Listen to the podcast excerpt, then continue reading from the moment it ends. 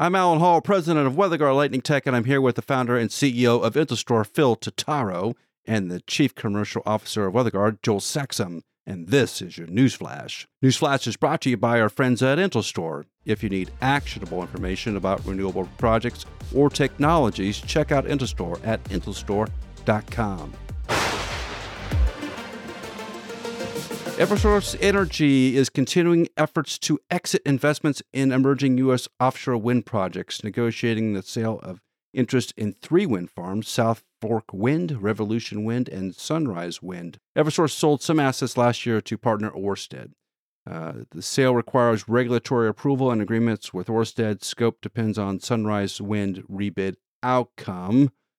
So, Eversource is going to take an impairment charge of roughly 1.4 to 1.6 billion dollars due to uh, the changing market value of those assets and the construction costs.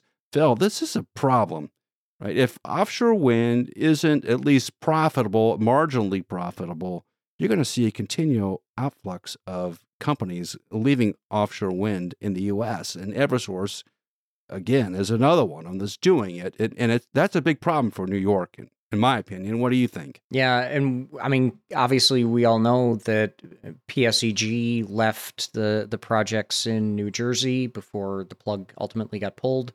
Um, but you know, we've talked uh, I don't know how many times on the show about the fact that U.S. companies don't seem to yet really be bought into the idea of offshore wind in the United States. Um, you know, pretty much all the projects even being built are being built by foreign owned entities at this point.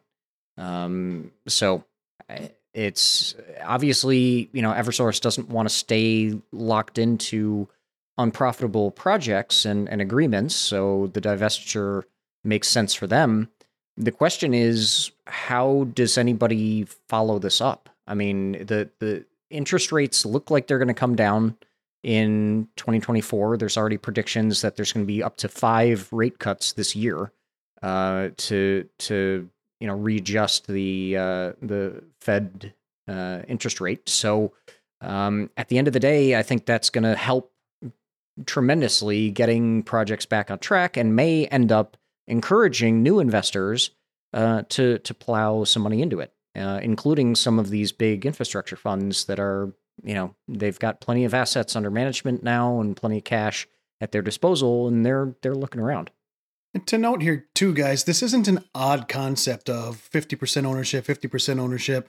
We're selling our ownership over here. We're selling our ownership over here because this happens in offshore wind in the European market all the time. You hear, ah, Gode Wind here was bought by this, and this guy's divested here. These are all those are financial plays. So at some point in time, I would be willing to almost bet that the Eversource game plan wasn't to buy a wind farm, operate it, and decommission it. It was going to be to get in, get it built, get it running, in, enhance the value of it, and dump it for a profit.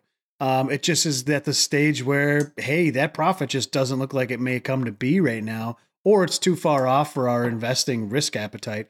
We're we're going to take the write down and move on. BlackRock is going to acquire infrastructure investment firm Global Infrastructure Partners, GIP, for $12.5 billion. The deal includes $3 billion in cash and 12 million shares of BlackRock. It will give uh, BlackRock $150 billion in infrastructure assets, including ports, power, and digital infrastructure globally. BlackRock manages about $10 trillion across markets, but the growth at BlackRock has stagnated. This is why I think they're looking for GIP to be incorporated inside of them. Phil, this is a huge deal in the renewable marketplace because GIP is a big player in that. They are. And again, what's interesting is even though BlackRock's been an investor, um, you kind of unilaterally or in partnerships on renewable projects already, the fact that they wanted to go in uh, on a, you know, again, 12 plus billion dollar investment on on a rather sizable um, asset owner um, globally is is telling. Um, you know, they they obviously see something, uh, and again, this could go back to um, the growth of the industry and the combination of you know the potential for reduction in interest rates. Um, on top of the fact that in the U.S. we've got an IRA bill um, that's going to kind of drive capacity additions forward. So clearly, BlackRock's you know looking at things and saying to themselves, you know what, this is a time where you know we've seen some troubles with profitability. But asset owners, traditionally, especially financially focused asset owners, are usually the best at being able to identify the right things to invest in and maximize their returns on on those projects. Yeah, you see them taking it in house, right? Because instead of being a arm's length investor, we're throwing you some cash. Now that they've got, now they'll have some decision making power. It's kind of like when you look at Brookfield. Brookfield used to be just an investment company. Brookfield is now an operator, right? CIP, Copenhagen Infrastructure, started. They started as a little at the beginning, right? They, some of the people came out of Ørsted. They said, "We got some cash, we'll put it forth." But now they're an active investor. We're starting to see this with some of the financiers that we're talking about as well. They're just partnerships out, like over in the UK and stuff. They own a couple assets, but they're hiring engineers on now. They're actually making live decisions and being active in their investments, and that's what this means for BlackRock it was also announced uh, while this deal kind of was recently announced the the BlackRock GIP deal. Uh, General Atlantic just today, uh, as we're recording this, uh, just announced that they're going to buy Actis, um, which is another kind of similar play, smaller scale but similar play, um, which gives this combined entity about ninety six uh, billion dollars, if I recall, in assets under management. So you know there there are definitely plays that are being looked at in the infrastructure space that are starting to attract the more conventional financial investor and institutional investor to uh, a company like Actis or like um, GIP that's heavily invested in renewables. GE Vernova will build 674 3.6 megawatts, 154 turbines for SunZia, the Western Hemisphere's largest wind project that equipment order comes from Pattern Energy. It is the largest onshore wind turbine order for GE Vernova, eh, both in quantity and electricity generation.